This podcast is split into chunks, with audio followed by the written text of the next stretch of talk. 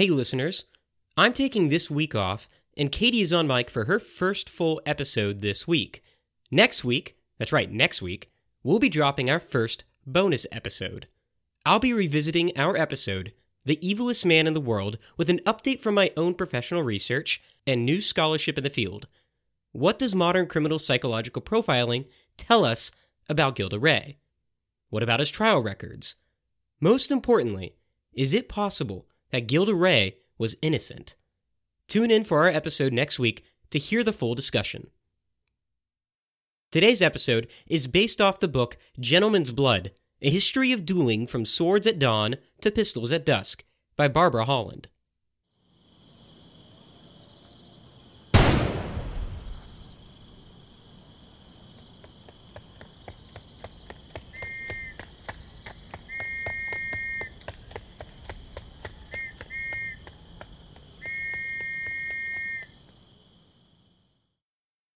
Every parent of sons knows that human males, like the sons of many other mammal, have a strong, intractable, evolutionary useful urge to hurt each other. When not actually hurting each other, they pretend to kill each other. Small boys, even long before television violence was invented, they have always cocked their fingers into pistols, pointed them at friends, and shouted, Bang, bang, you're dead. In wartime, this instinct is celebrated and rewarded with honors and parades. In peacetime, we try to socialize it into sports and business ventures. Men who don't wrestle professionally or play football are urged to prove their mastery over other men by piling up competitive sums of money and displaying them peacock wise with expensive cars, houses, and trophy wives. These words are the beginning of Barbara Holland's book, Gentleman's Blood, and I think it's fascinating that throughout the entire work, in fact, in the entire history of dueling, the evidence showed that dueling was a male affair. Women rarely dueled, not Calamity Jane, frontierswoman of the Old West, and not Joan of Arc, savior of France. The most famous violent women, if you can call it that, may have ridden into combat, but they did not participate in single combat with another. The few instances women did duel, it was universally women of aristocratic rank over what was considered trivial affairs. As Holland writes, quote, most of the women involved weren't to be taken seriously anyway. Women had no honor to defend except their reputation for chastity, and that was a man's business. A man's good name was at stake in their chastity, and a man defended it. Women who had to defend their own honor tended to be actresses, singers, or worse. All the accounts are written by men who cite these squabbles as evidence of women's silliness, spitefulness, jealousy, bad marksmanship, and poor sportsmanship. End quote. Why is that?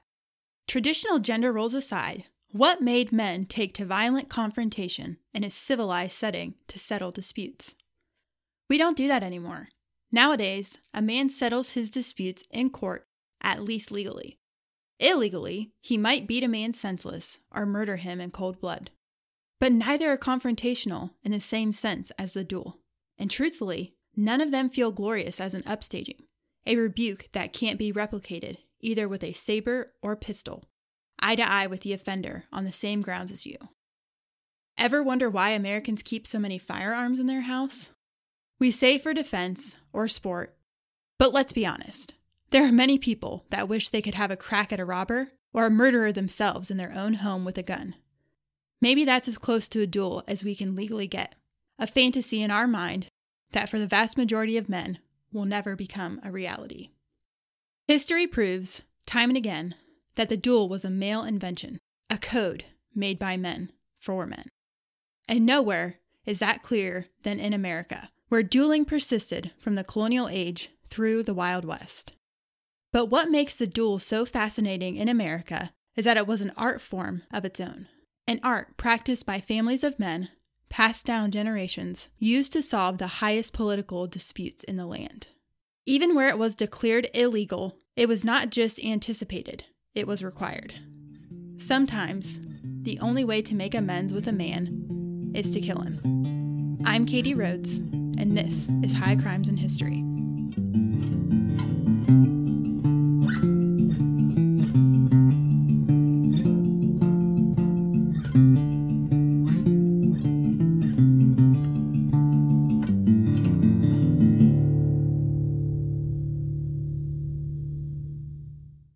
From the very beginning, duel and justice were tied together. The word duel comes from the Latin word duellum, the combining of duo and bellum, literally, two at war. While dueling has existed in some form since the dawn of time, the European concept of dueling began with the early medieval trial by combat, in which a court matter was settled by single combat. The victor, it was believed, was chosen by God to win. Thus, God Himself decided the matter for mortals. The loser, whether his life was spared or not, was guilty, and that typically meant he died. I mean, if they're resorting to trial by combat in the first place, it was probably to avoid a death penalty. This started as early as the late Roman Empire and was officially put into practice by the first Burgundian king, Gundobad, in 501 AD. It was he who started the practice of throwing down the Glover Gauntlet as a challenge to duel. As the art of dueling spread throughout Europe, proxy fighters began to crop up. Proxies were professional duelists who fought for coin, meaning the richest man typically hired the better fighter, and consequently, the rich won while the poor lost. And these duels were spectacles, drawing in crowds much like gladiatorial combat in Rome had done, albeit not in the same size. As chivalry, the code of honor that European knights pledged to uphold began to permeate the upper classes in the 11th century. These fights to settle honor became a sport. Combat on horseback became popular and deadly, with the winner permitted to slit the throat of the loser, take his valuables, and desecrate his corpse. Later, the tournament was instituted, a faux duel with real consequences. Matters of honor could be settled here, but rarely were they grudges. Tournaments were still dangerous, of course. Henry II of France famously took a lance to the head while celebrating a peace treaty in 1559, the lance splintering and piercing through his eye socket into his head. And of course, this isn't even considering the unofficial duels of the peasantry. And you'd be surprised how long trial by combat lasted in the European legal system. In England, it wasn't outlawed until 1817, and even then, it was because no proxy fighter could be found to fight the accuser. But for the most part, judicial trial by combat had begun to die out by the late Middle Ages. Partly this was because of the decline of feudalism, but much of it can be attributable to one particular fight Jarnac and Chatillon. In 1547, two French nobles, Comte de la Chatillon and Comte de Chabot de Jarnac, fell into a dispute. Chatillon accused Jarnac of having an affair with his own stepmother. Jarnac appealed to King Francois for a trial by combat, which he agreed to. Francois died before it could be initiated, and King Henry, the same Henry who died by lance to the eye, presided over the duel. On July 10, 1547, the two men faced off. Holland writes, quote, On the appointed day, Jarnac had been ill with a fever and was still feeling shaky but determined. Chatillon, a war hero and considered the finest swordsman in France, was the odds on favor. Cocky and confident, he'd given detailed orders for an elaborate victory banquet before he came to the field. After the usual ceremonies, they fell on each other. Chatillon started out with the advantage, but Jarnac swooped down and sliced through the hamstring of its left leg. Both men were wearing only half armor, down to the knees. Chatillon staggered and couldn't return the blow. Then, Jarnac whirled around and cut the hamstring of the other leg, and Chatillon crashed to the ground, bleeding. It was legal, actually, but not very sporting. The duel was over, but Jarnac wished to spare his life so long as he admitted his lie. Chatillon did not answer. Neither did the king. Jarnac continued to appeal, begging both men to either confess or spare his life. He even knelt and laid his dagger and sword at the king's feet. But the king remained mute. Spectators began to clamor for the king's response, and finally he relented, sparing Chatillon. The man died from his wounds shortly thereafter. Now, the reason this duel was so important was twofold. One, nobody believed it had been a fair trial. Nobody believed that Chatillon was guilty or that God had brought justice to the affair. And two, everyone agreed that the king's response to let his Chatillon bleed to death was uncalled for. Chatillon was a good friend. In fact, What was the purpose of the king to decide the outcome between two men? The dispute was between the accused and the accuser. There was no need for God, or kings, or judges. In fact, it was not about justice, it was about honor. Thus, duels went private. By the time the duels came to America, knights had become gentlemen. Dueling had become a defense against chaos and barbarity. Gentlemen could settle disputes without engaging in full on war, a violent means to curb violence. Dueling had become tied to personal honor, an ambiguous idea seldom found in contemporary society. We might claim that honor still exists. Treating a woman with respect, holding doors open, that sort of thing. And that dishonor exists in certain actions, such as adultery or embezzlement. But in the 17th century, it was tied into everything a person said or did. It could be an insult, a phrase, a rumor, an offhand remark, or a single sentence printed in a paper. It could be how you greeted someone, or whether you greeted them at all. It could arise from a personal dispute or a political one. What was most important was that not everyone had it. Quote, Whatever honor was, only gentlemen had it. Only gentlemen needed to defend it, which made their lives more perilous than those of the lesser beings who could shrug and laugh off an insult. If a lesser being sent a challenge to a gentleman, the gentleman could also shrug and laugh it off. A gentleman was not decided by his actions. It was decided by class. Quote, Manners had nothing to do with it. You could be as rude, surly, and bad tempered as you liked, beat your wife, rape your servants, strew illegitimate children far and wide, drink and gamble till the cows came home and let your bills pile up for decades till your tailor and vintner starved. But you were always a gentleman because you were born one, and so was your son. As Europeans made their way to the New World, they brought these beliefs with them. For the most part, pistols had replaced swords, and thus the need for special training and fencing had been done away with for the most part. Anyone could duel. However, the idea of gentleman's honor persisted. If anything, it fragmented even more. Holland makes clear, quote, Editors fought duels to defend their editorial opinions. Doctors fought duels to determine whose medical procedures were right and whose were wrong. Judges fought duels to prove that their decisions were justified. The upwardly mobile middle class fought duels to look more aristocratic. No longer was it simply a misspoken word that could fuel a duel. Now, it was simply a disagreement of minds. Ironically, it was the Europeans that had started this trend, and yet many Europeans believed that dueling in America was a barbaric affair. This was untrue, but Europeans bought it anyways. In fact, Europeans believed all sorts of manner about duels in America. One popular opinion was that an American duel consisted of combatants drawing straws and the loser shooting himself. Another belief was that duels were initiated ad hoc.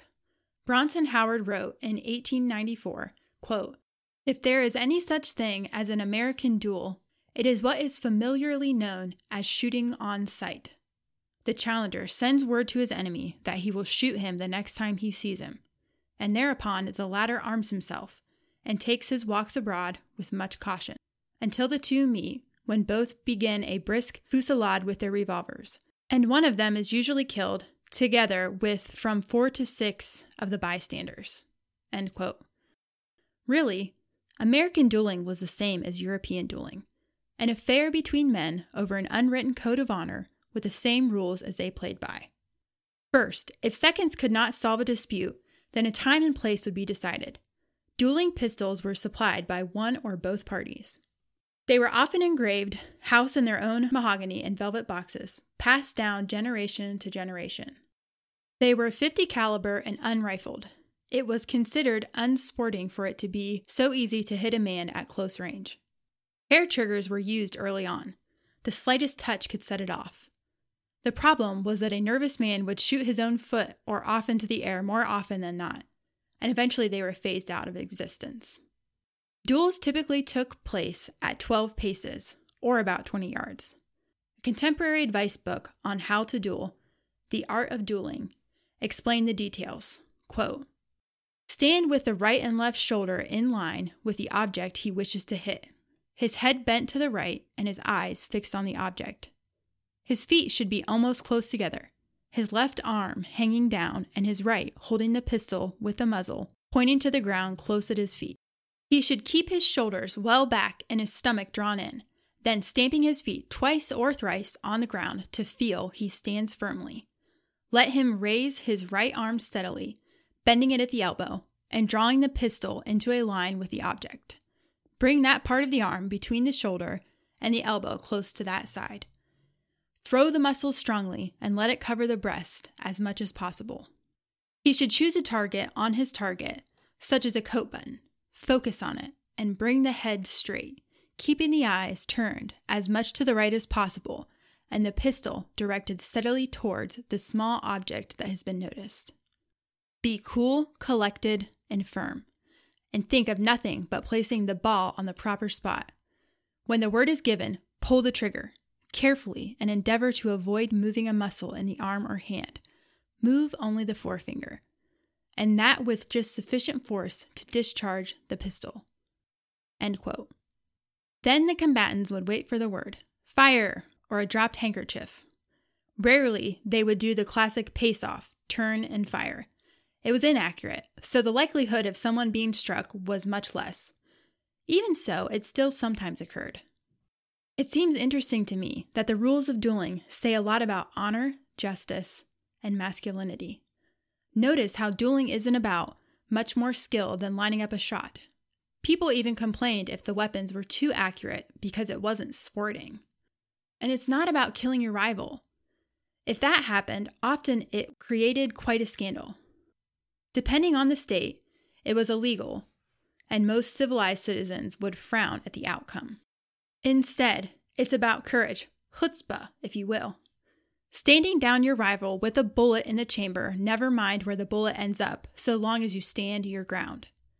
And I think it's fascinating, too, that the duel has a lot of similarities with how warfare was fought in the 1700s, standing in an open field, lined up at a close range, unleashing a volley while they unleashed theirs. Manliness went hand in hand with having the balls to stand on the closest thing you could to the battlefield, the dueling ground. But just because dueling was socially acceptable didn't make it legally acceptable. Quickly, duels began to be outlawed by colonies. In 1719, Massachusetts was the first colony to outlaw dueling. These laws had little effect. The first recorded fatal duel was on Boston Common in 1729 between two men with sword over an accusation of cheating at cards. It also didn't help that the very leaders who passed these laws were often the ones who dueled the most. The founding fathers participated in duels frequently. The ink was barely dry on the Declaration of Independence before Button Gwinnett, one of the signers, challenged General Lachlan McIntosh to a deal with pistols after losing the governorship of Georgia. Gwinnett was killed at 12 paces. I find it fascinating that in early America, dueling went hand in hand with politics. Before political parties really came into being, a man's political opinions weren't attached to a party platform, they were their own. They were one's identity. They could not be accused as part of a party's political beliefs. They were possessed only by the individual. Thus, many men traded gunpowder to protect their political principles. Holland writes, quote, it was political suicide to suffer an affront without challenging, or to decline a challenge. Such things had a way of getting around by means of dinner parties, pseudonymous newspaper articles, or the custom popular into the 1890s of posting in taverns and on street corners notices that called the coward a coward. For politicians, the duel was a place where political careers lived or died. If a duel went unchallenged, it tanked their legacy. Conversely, if a duel was won, it could set them up for life. So it went for James Jackson, a 23 year old who killed the lieutenant governor of Georgia for his own overbearing manners and went on to become governor himself, as well as congressman and senator. In one instant, blows almost came to pass between President John Adams and James Monroe when Adams insulted Monroe. The only thing that saved Adams was, quote, he is an old man and the president, end quote. and that it would be politically unpopular to kill the president. Go figure. Another famous duel was between Congressman Spencer Pettus and Major Thomas Biddle over an insult thrown at Pettus that he was, quote, a bowl of skimmed milk, end quote. They shot at each other at five feet. Yet another was that of Congressman Jonathan Cilley and Congressman William Graves over insults traded in a newspaper. They shot with rifles at 80 paces. Silly was killed. Of course, although Northerners participated in these duels, Many believed it was Southerners who reveled in them. John Randolph was elected to Congress as both representative and senator. He was a bizarre fellow who enjoyed insulting his fellow congressmen and dueling even more. He claimed at one of his first pronouncements in Congress the toast, quote, Damn George Washington, end quote.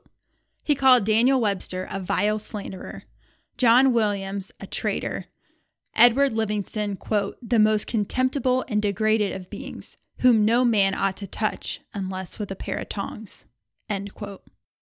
He insulted one man by claiming, quote, he wasn't fit to carry guts to a bear, end quote. When the man demanded an apology, he sneered that he'd take it back. It turned out the fellow was fit to carry the guts of a bear. Opponents responded by calling him half mad, quote, that long dread churlin tyrant, a planetary plague, and a maniac in his straitjacket accidentally broken out of his cell. Some even insulted his underdeveloped body from a malady that had afflicted him at a young age, particularly that if he was underdeveloped everywhere else, he must also be underdeveloped where it counts. For these insults, he dueled often. His first duel was fought as a student at the age of 18 over the pronunciation of a word used in the debate club. The man was wounded in the hip. Years later, when they met, Randolph proclaimed, quote, But Robert, it was pronounced so. End quote. Most famously, he came to dueling Henry Clay, former Speaker of the House and Secretary of State, when Randolph accused him of cheating at cards. His second was James Alexander Hamilton, son of that Hamilton. Like Hamilton, Randolph claimed he didn't intend to shoot at Clay, stating, quote, I will not make his wife a widow or his children orphans. End quote. On April 8, 1826, the group met near Little Falls Bridge on the Potomac River. Randolph was wearing a flannel bathrobe. Both fired at each other and missed. Insistent that it continue, both reloaded but called it quits at the second round. Randolph's bluster was a textbook example of how politicians settled their scores in the 19th century. But as mentioned, the most famous of these political duels, of course, is Alexander Hamilton and Aaron Burr. Alexander Hamilton himself explained why he accepted the duel. Quote, the ability to be in the future useful, whether in resisting mischief or effecting good, would probably be inseparable from a conformity with public prejudice in this particular. That, at least, was a reason he gave publicly. The reasons itself are more obscure. Both had many similarities. They both served in the American Revolution, were New York lawyers and shorter than average. Broadway states that the two were acquaintances early on. Realistically, they knew of each other and worked cases together back in New York, but they weren't close. The transgressions began after Burr beat Philip Schuyler for a position as New York Senator. Hamilton helped Schuyler turn around and win the next election. Burr then applied for a brigadier generalship in the Army but was refused. Coincidentally, Hamilton and Washington were good friends. He began to believe that Hamilton had it out for him, and it certainly began to look that way. Burr ran for president and tied with Jefferson, but lost the presidency when Hamilton sided with his rival Jefferson to throw the House of Representatives in his favor. His vice presidency was tarnished by statements that he had tried to forge a deal with the Federalists to win enough votes to be elected president, even though that's exactly what Hamilton did with Jefferson. He was not asked for a second term, and Jefferson did not attempt to restore his reputation. Burr began a bid to run for governor in New York, but a published letter found its way into newspapers.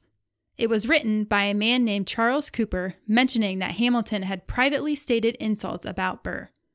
When Burr sent a letter to Hamilton asking for the truth, Hamilton published a scathing response that neither confirmed nor denied it. Letters flew back and forth before Burr issued a formal challenge stating, quote, satisfactory redressed, earnestly desired, cannot be obtained, end quote. Hamilton deferred, obviously not wishing to duel, giving excuses. He could answer a specific grievance, but not a general inquiry. He was busy with the circuit court. He was too honorable a lawyer. But it didn't matter. The second set a time and place Wednesday, July 11th, 1804, 7 a.m. at Weehawken, the same place his son Philip had been mortally shot in a duel two and a half years beforehand. Historians still debate why Hamilton showed up that day. Burr had been given a set of dueling pistols from a man he helped get acquitted for murder. He practiced often with them, an unusual hobby back then, almost tantamount to cheating.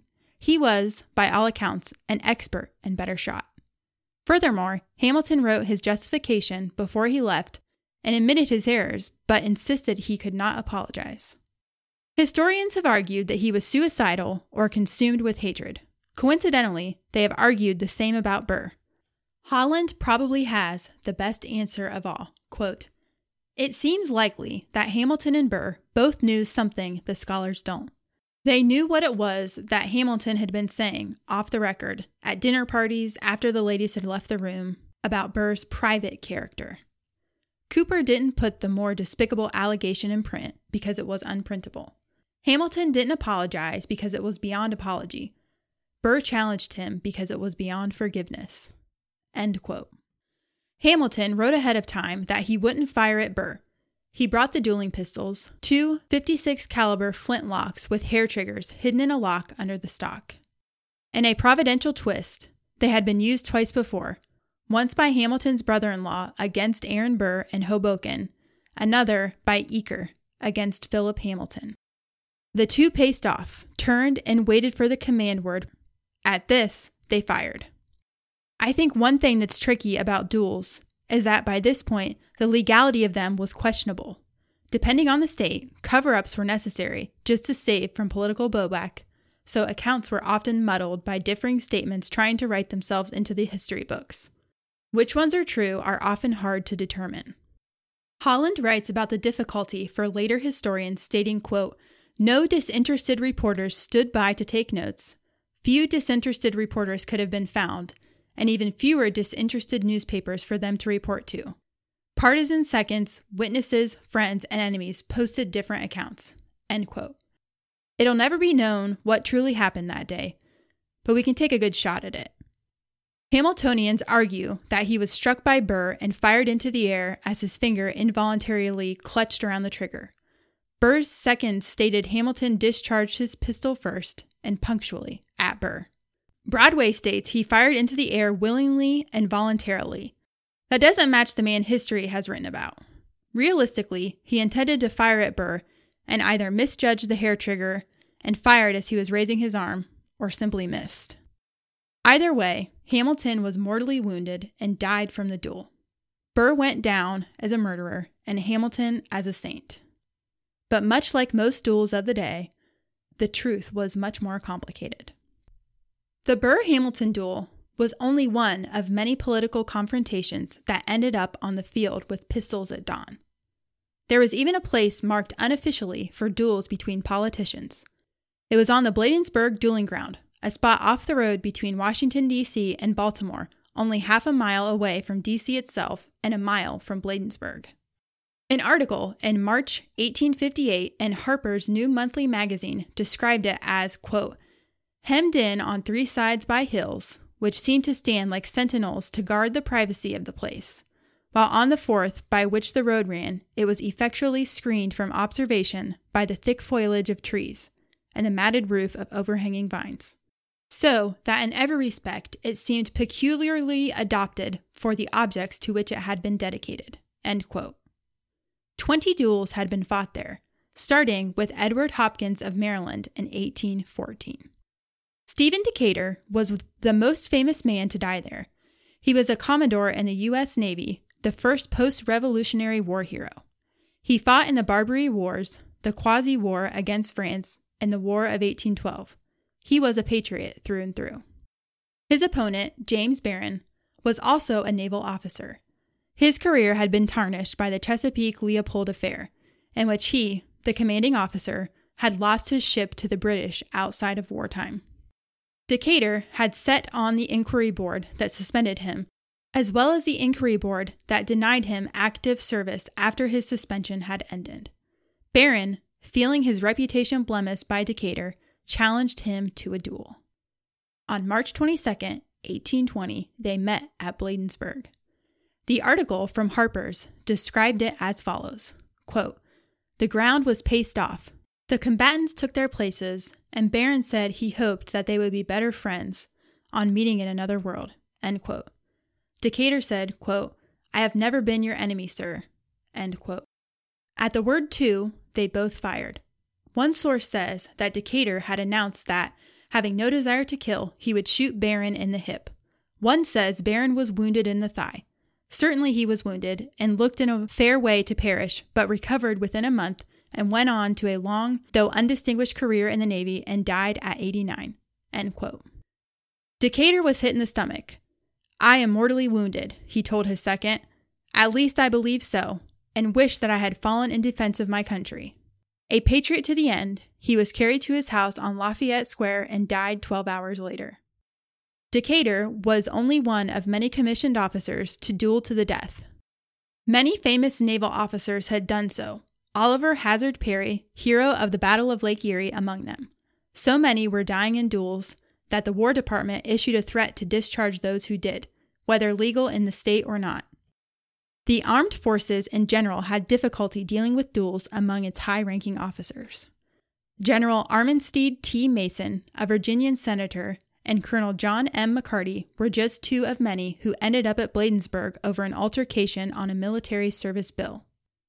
Mason resigned his post as general of the militia just so he could participate. In February 1819, they met in a snowstorm. Their choice of weapons was muskets at 12 feet. The muskets were almost touching each other when they fired. Mason's rifle got tangled in his overcoat as he raised to fire, and McCarty was only wounded in the arm. McCarty's shot blew Mason away, the musket ball fragmenting on his elbow and splitting into shrapnel that embedded itself all over his left side. Duels decimated the officer ranks of the armed forces before they finally federally outlawed them in 1862. And again, it's worth noting that these duels were between officers of high status who wished to preserve what they saw as military honor. In fact, the officer corps bought into this idea of honor more than any other profession. One wonders if it's because of all the professions in the 19th century, the most masculine would be the armed forces. To preserve one's manliness, they would have to be willing to die for it, whether on the battlefield or the dueling field.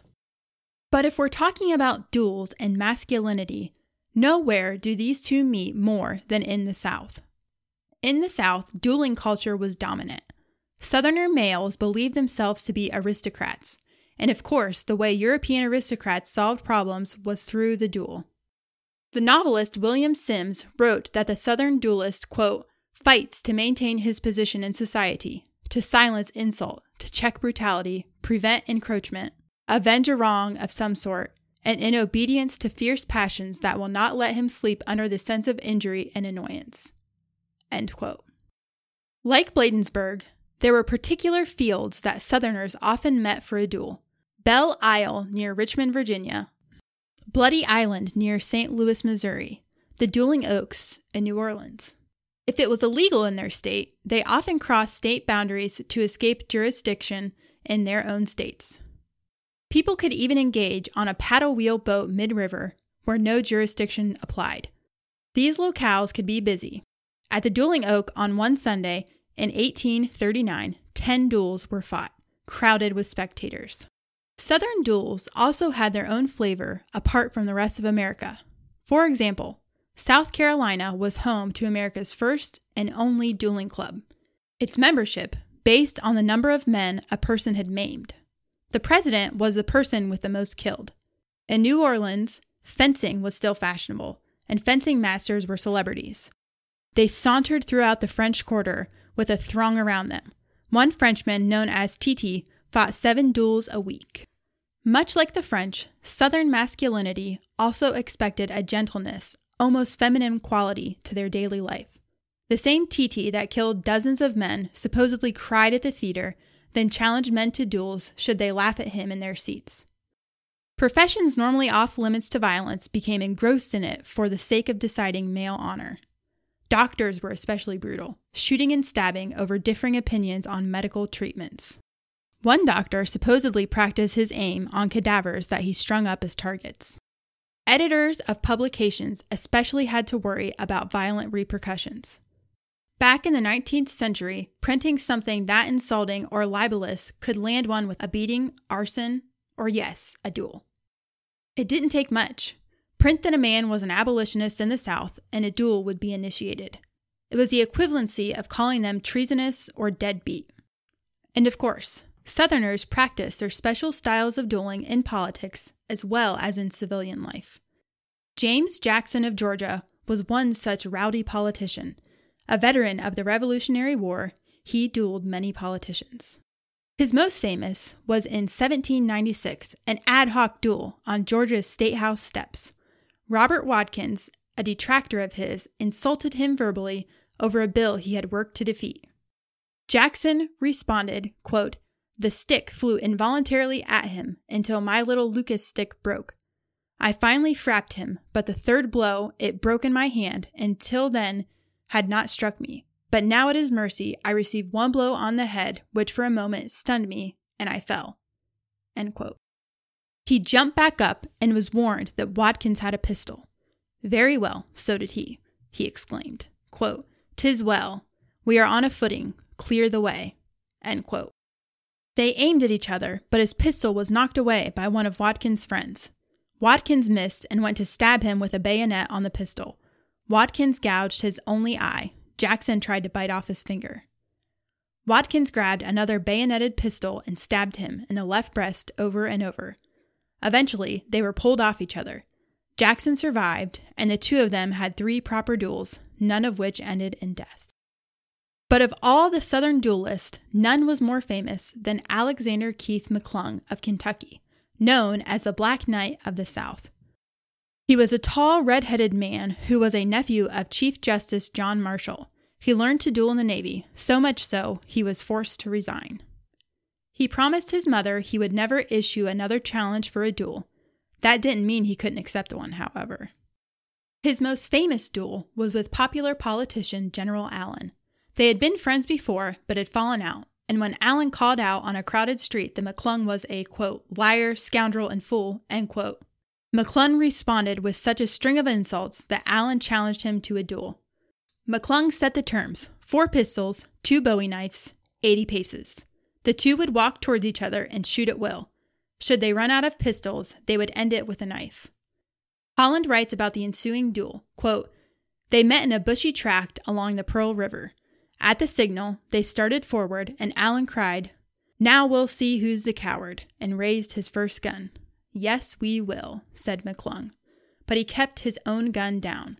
They were still over a hundred feet apart. Allen, nervous, fired and missed. Are you content? called McClung. No, cried Allen, and pulled out his second pistol. McClung replied, Then I'll hit you in the teeth. He fired, almost casually, they say, but it was an amazing shot, considered an American distant record for a dueling pistol, and exactly in the teeth, as he'd promised.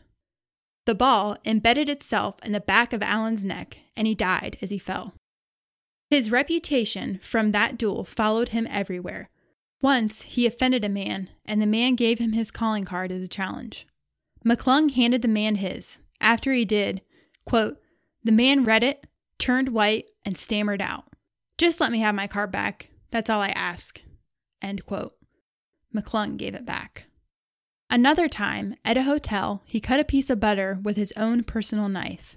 Another customer offended called out, Waiter, remove the butter. That man stuck his knife in it.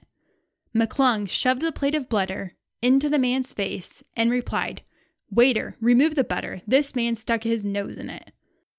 But his brash behavior hid a melancholy mood behind it, perhaps the ghosts of the men he killed. He would often visit a cemetery and stare into the sky for hours, while laying on a grave.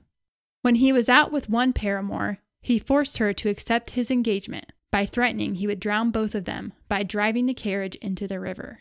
She later reneged on the acceptance. When he served in the Mexican War and was wounded, he came back telling people he wished he had died in Mexico. He drank heavily. One day in Jackson, Mississippi, he called on a carpenter to make a special chair with a V in the back rather than a traditional square. When the carpenter left, McClung shot himself in the head with one of his dueling pistols. The head was held up by the V so that it did not fall forward and stain the white shirt and poem fastened to it. The last lines read, quote, Oh, vainly the mariner sighs for the rest of the peaceful haven, the pilgrim saint for the homes of the blessed and the calm of heaven, the galley slave for the night wind's breath at burning noon. But more gladly I'll spring to thy arms, O death, come soon, come soon. End quote. If the East was a place of duels with rules, the West was often perceived as well the Wild West. Even to this day, people believe that high noon duels were common when they were anything but. We've discussed that in our episode, Death Has Signed a Contract. But to reiterate, most, quote, Wild West shootouts were typically young, drunk men in a tavern fumbling for their revolvers over cards or girls. In most shootouts, there was no moment of, quote, meet me outside. Even the most famous shootouts, such as at Tombstone, Dodge City, and Deadwood, were improvised and unexpected. Proper duels were rare. Unlike in the East, men in the West universally carried firearms, and for the most part, it detracted violence. When it didn't, flared tempers normally led to an immediate no holds barred fight. That's not to say they did not occur. One of the most famous Western shootouts was between Wild Bill Hickok and David Tutt. Previously, they had been friends, but had fallen out over women. One day, Hickok was playing cards and Tutt began to humiliate him over debts he still had not paid to Tutt. He took Hickok's gold pocket watch off the table as collateral. In response, Hickok said if he saw Tutt wearing his watch, he'd shoot him dead. When Hickok heard Tutt's friends bragging that he would be wearing the watch in the middle of the town square the next day, Hickok replied, quote, He shouldn't come across that square unless dead men can walk. End quote. On July 21st, 1865, Hickok saw Tutt wearing that watch in the square. Calmly, he approached the square with his revolver in his hand. Like a Hollywood duel, the crowd scattered. Only Tutt and Hickok remained alone on the street. He stopped at 75 yards. Both men eyed each other and drew at the exact same time and fired one shot nearly simultaneously. Tutt missed, but Hickok's bullet lodged itself between Tutt's ribs. Tutt yelled, Boys, I'm killed, and died. Hickok's one on one shootout is one of the very recorded instances of what we think of as a Western shootout. Man to man, twitchy fingers, staring at each other down at high noon. But in reality, there's a reason they were so rare. The masculinity of honor had evolved. Hickok and Tutt talked a big game, but they both knew what awaited them if they followed through. At the very least, an arrest warrant with a possible hanging at the end of it. At the very most, death by gunshot wound. Hickok was arrested on murder charges, later changed to manslaughter. He was acquitted, like many Western courts did in cases of self defense and honor. But the risk of a trial, or being run out or lynched by a mob, provoked hesitation in gunmen. Truthfully, no one wanted to die. Self preservation and the wish to live had begun to take precedence over displays of manly courage. Take, for example, Mark Twain. In 1864, he was in the silver mines of Virginia City, Nevada, and challenged James Laird, a publisher of a rival newspaper that had protested a piece Twain had written. Twain attempted to practice for the duel by shooting at a target nailed to a barn door, but couldn't even hit the barn. It's possible this was the source of the phrase, couldn't hit the broadside of a barn. Twain had begun to lose his nerve when Laird began to approach with his friends. Twain's second, Steve Gillis, grabbed his gun, shot the head off a nearby small bird. When Laird arrived, all they saw was Gillis admiring it. Holland fills in the rest of the details. Who did that? asked Laird's second. Gillis said that Twain had done it. And furthermore, he could do it over and over, decapitating small birds whenever he wanted, and added, quote, You don't want to fight that man. It's just like suicide. You'd better settle this thing now. End quote. Twain was able to settle, and he never fought another duel in his life. However, dueling was illegal, and he had published his challenge in the paper. When authorities got wind, Twain was ran out of the territory. In the West, many duels were prohibited simply by either the proliferation of firearms or the prohibition of them. Tombstone and Dodge City were both towns that outlawed firearms, and their homicide rates were much lower than later myth made them out to be. Make no mistake, they were still high. Dodge City had a murder rate of 1 out of 61 over a period of 10 years, higher than any city in the world today. But it wasn't a constant Hollywood shootout. Much of this violent perception comes from the fact that the North and South had cooled to the art of the duel after the Civil War. Half a million dead Americans tend to do that to a society. Sporadic violence is a spectacle, total war is a wake up call. The idea of violence as a showcase of masculinity evaporated overnight. That's not to say men didn't revel in the fantasy of it. They could vicariously live it out in the newspapers about the frontier West, most of which was made up anyways. But they knew the true nature of violence. They'd seen it in the war. When they had fought on the battlefields of Antietam, Gettysburg, and Vicksburg for honor, what good had it done them? The South had lost their entire way of life. The North could claim moral victory, but at what cost? This new public perception over the necessity of dueling was reflected in the legal sphere. Dueling laws had been locally passed by many cities and states for sometimes hundreds of years. Now they actually began enforcing them. Some states, like Georgia, passed laws that punished acceptance of a challenge with $500, six months in jail, and even two years of hard labor, along with your second. In newspapers, a duel no longer was a gun battle. It was fisticuffs in a bar or a matching of wits in court. Newspapers learned they could use the same language to sell newspapers as they did before. But most importantly, the economics had changed. The aristocracy, at least as we know it, died out. Aristocrats became businessmen. As Holland puts it, quote, dueling for dollars replaced the pistol. Money could make a man indifferent to his image. A cash mentality seems to thicken the skin and pad the sensitivities in a way that noble birth and thousands of acres, reputation, or distinguished careers or political position never did. Money became the calling card, the genealogy, the good name, and the body armor. It was a new social order, and a simpler one, and needed no hand to hand defense. Now we live in a society where men can live vicariously through film and sports and games. They don't need to prove their worth by shooting someone on the dueling field. They just need to get the next promotion, win the next match, drive the biggest car. Men never lost the biological need to compete. They just changed the art of the duel. High Crimes in History is produced, written, and edited by Trevor and Katie Rhodes. Music by Nick Wright. If you enjoy the show, please rate and review us on iTunes or wherever you get your podcasts. If you have recommendations for show topics or comments about the show, you can follow us on Twitter, Instagram, and Facebook, or find us at our website at highcrimesinhistory.com.